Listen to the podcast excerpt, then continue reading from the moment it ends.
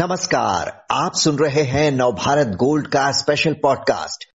महाराष्ट्र के बाद झारखण्ड में भी सियासी तूफान आया हुआ है। पिछले कई महीनों से चल रहे प्रवर्तन निदेशालय के छापे और कांग्रेस विधायकों के कैश कांड के बाद झारखंड की गठबंधन सरकार पर संकट गहराता जा रहा है। क्या ये सरकार टर्म पूरा कर पाएगी या इसके दिन भी अब गिने चुने ही रह गए हैं? जानने के लिए बात करते हैं वरिष्ठ पत्रकार रवि प्रकाश से। रवि प्रकाश जी, जेएमएम कांग्रेस की सरकार पर संकट के बादल गहराने की चर्चाएं काफी गर्म है। कहा जा रहा है कि महाराष्ट्र के बाद अब झारखंड की बारी है। क्या सरकार वाकई खतरे में है यहाँ?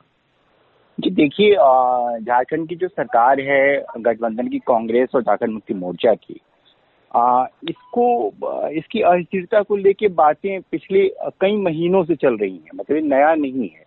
अभी बात इसलिए ज्यादा चर्चा में आ गई है क्योंकि 3 एमएलए जो थे कांग्रेस के वो कैश के साथ पकड़े गए कोलकाता में, हावड़ा इलाके में। तो पहले तो उन लोगों ने ये कोशिश की कि ये बताने की कि मेरे पास 50 लाख के आसपास रुपए हैं और ये रुपए किसी ने कहा कि हम साड़ी खरीदने के लिए ले जा रहे थे और किसी ने कहा हम गाड़ी खरीदने के लिए जा रहे थे। तो पुलिस को मतलब वो भरोसा नहीं दिला पाया कि वो पैसा कहाँ से आया है, उसका क्या उपयोग होगा। और ये तो 3 विधायक थे, तीनों विधायकों को पुलिस ने अरेस्ट कर लिया। तो ये एक बात हुई। तो चर्चा चली कि भाई ये पैसा कहीं उन लोगों का तो नहीं था जो सरकार को गिराने की बात कर रहे हैं झारखंड में या कोशिश कर रहे हैं। फिर नेक्स्ट डे क्या हुआ कि कांग्रेस की एक चौथे विधायक ने झारखंड में एक 0 FIR करा दी, कुमार जयमंगल सिंह ने। उसमें उन्होंने कहा कि इन विधायकों का फोन उनके पास भी आया था और उन लोगों ने ये प्रलोभन दिया था कि सरकार गिराने में आप शामिल हो जाइए और हम आपको पैसे भी दिलवाएंगे। झूठ रकम की बात हुई और मुख्यमंत्री जो हैं असम के हिमंता बिस्वा सरमा जी, उनसे मुलाकात होगी और फिर आगे का काम हम लोग करेंगे, आपको मिनिस्ट्रियल बर्थ भी मिल जाएगी। ये FIR उन्होंने कराया। तो बात फिर दोबारा चर्चा में आई कि साहब ये क्या कनेक्शन है कुछ न कुछ, क्योंकि हर दफा कांग्रेस के विधायकों को लेकर ही बातें होती रही है कि कांग्रेस के विधायकों को बीजेपी टारगेट कर रही है कि उनको कुछ पैसे देकर अपने पाले में किया जाए और फिर झारखंड की हेमंत सोरेन की सरकार जो है उसको गिरा दिया जाए। इसके बाद क्योंकि इरफान अंसारी जो MLA हैं जो पकड़े गए कोलकाता में हावड़ा पुलिस के द्वारा, उनके पिताजी जो थे फुरकान अंसारी साहब, वो MP रहे हैं और कांग्रेस के बड़े नेता थे अपने जमाने में, आज भी कांग्रेस पार्टी में हैं।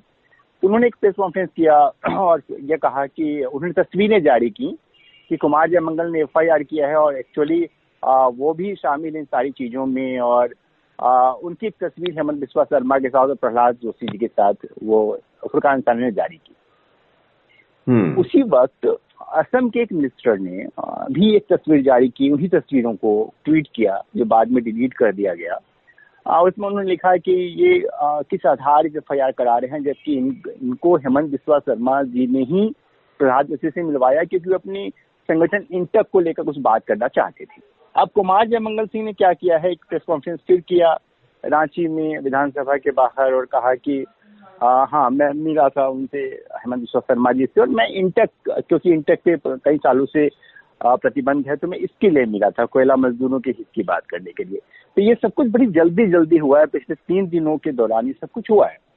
तो ये तो एक बात, इसके कारण ये चर्चा हो रही है। हम लोग बात कर रहे हैं झारखंड की सरकार को अस्थिर करने या झारखंड सरकार के बने रहने को लेकर, लेकिन जो फैक्ट है अब आप देखेंगे कि कुछ महीने पहले, मतलब 7-8 महीने हो गए होंगे उसके, जब एक FIR और हुई थी झारखंड में जिसमें कुछ लोगों को नेम्ड करके ये किया गया, FIR कराई गई कि ये लोग सरकार गिराने की साजिश कर रहे हैं।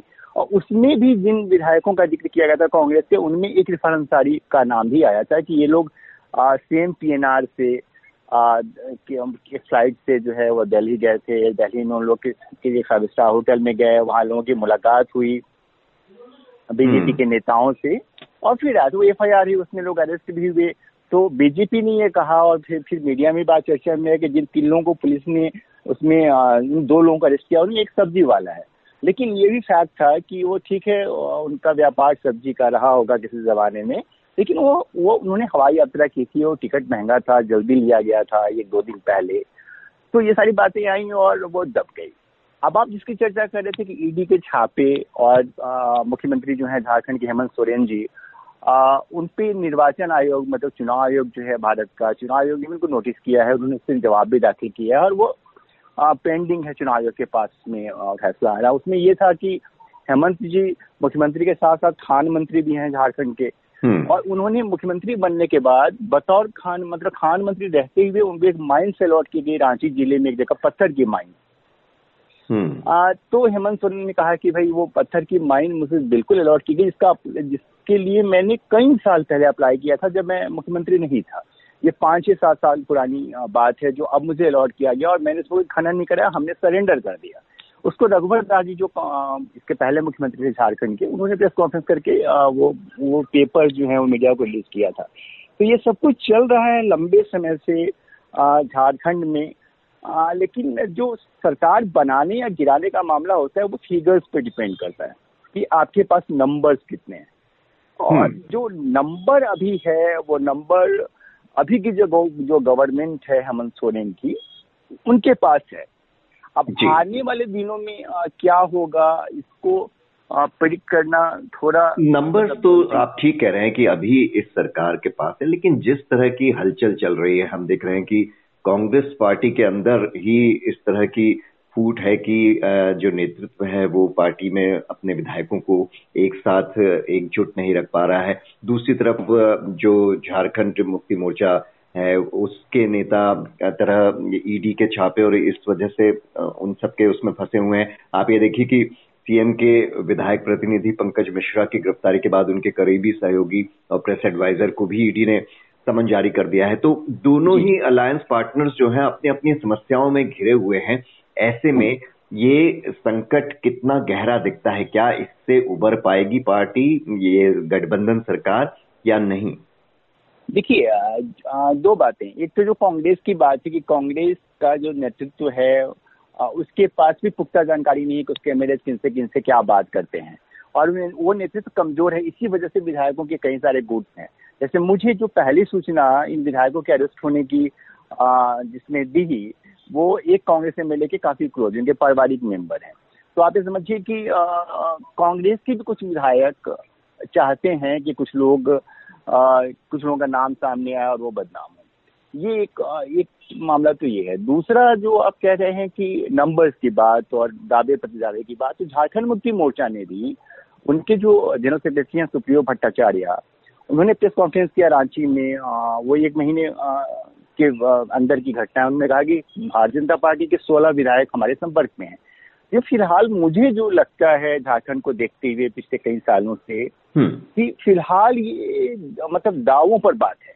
और जो ईडी का मामला है तो झारखंड में एमएलए का इस तरीके का इतिहास रहा है पुराना पाला बदलने का कि बहुत कुछ आप प्रेडिक्ट नहीं कर सकते। जैसे मैं आपको बताऊं कि जब अर्जुन मुंडा जी मुख्यमंत्री थे और मधुकोड़ा, एनोस एक्का और हरिनारायण राय उनके ही मंत्रिमंडल के 3 मंत्रियों ने बगावत कर दी थी और मधुकोड़ा मुख्यमंत्री बन गए थे जबकि वो निर्दलीय एमएलए थे। तो इस तरीके के खेल होते रहे, लेकिन फिलहाल जो स्थिति है उसमें मुझे नहीं लगता कि सरकार अभी खतरे में है, क्योंकि सरकार के पास नंबर्स हैं और सरकार के पास वो तमाम हथकंडे भी हैं। सरकार में हथकंडों को अपना रही है। जैसे अगर ईडी ने मुख्यमंत्री क्योंकि विधायक भी हैं बजट के तो उनके प्रतिनिधि को जो विधायक प्रतिनिधि होते हैं उनको अरेस्ट किया और उनके जो प्रेस एडवाइजर हैं पिंटू अभिषेक उनका नाम है तो उनको नोटिस किया कि भाई आप आइए आपने मुझे बात करनी है। तो ये ठीक है, लेकिन हेमंत सोरेन के खिलाफ भी जिस वकील ने PIL किया था झारखंड हाईकोर्ट में राजीव कुमार, उनकी भी अरेस्टिंग हुई है कोलकाता के एक मॉल में। कोलकाता पुलिस ने उनको अरेस्ट किया है कोलकाता की पुलिस ने। अब आप समझिए कि हथकंडे दोनों ही तरफ से आजमाए जा रहे हैं और अभी तक किसी के पास वो सटीक आंकड़ा नहीं है जो अगर कहे कि ठीक है हमारे पास इतने एमएलए हैं 42 हम आ रहे हैं हम तो सरकार यहाँ में आने जा रही है या इनके 25 विधायकों को हमने तोड़ लिया है अब इनकी सरकार हम गिराने जा रहे हैं। तो फिलहाल मुझे नंबर्स नहीं दिखते हैं।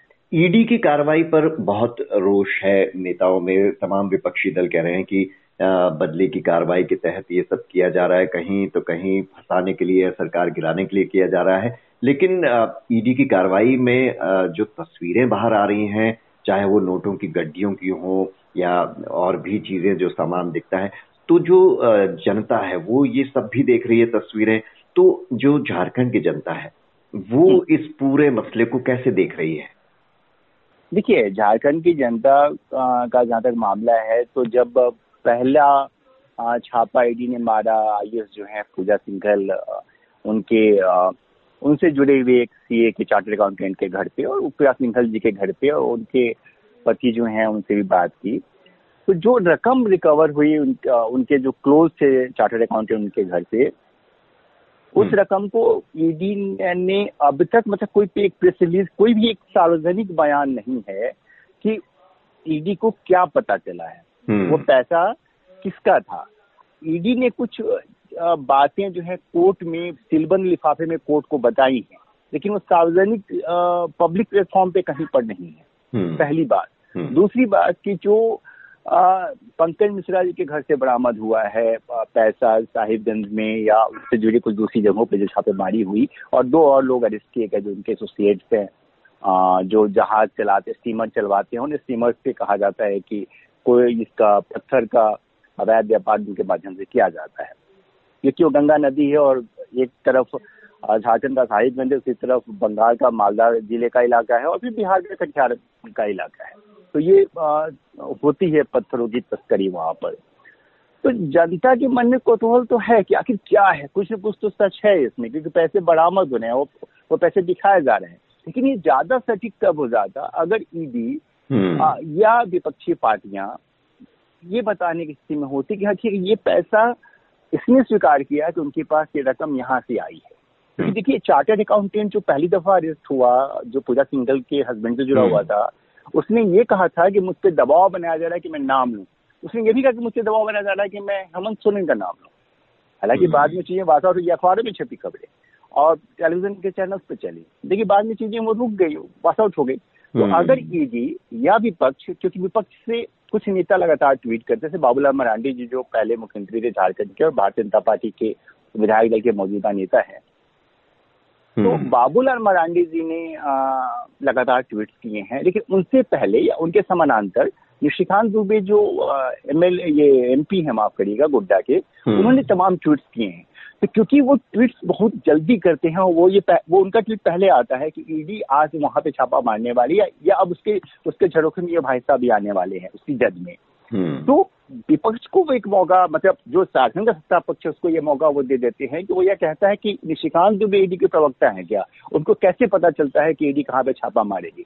तो जनता में कौतूहल है, लेकिन न तो सत्ता पक्ष के पास कोई वाजिब वजह है जो बताए कि नहीं हमारा तो कोई नाता ही नहीं इन पैसों से, और न विपक्ष के पास इसकी कोई पुख्ता इसके सबूत हैं या उनके पास ये आधार है जो कहें कि ये पैसा तो उनका ही था, और न ईडी ने कोई सार्वजनिक चीजें रिलीज की हैं मीडिया को या पब्लिक प्लेटफॉर्म पे।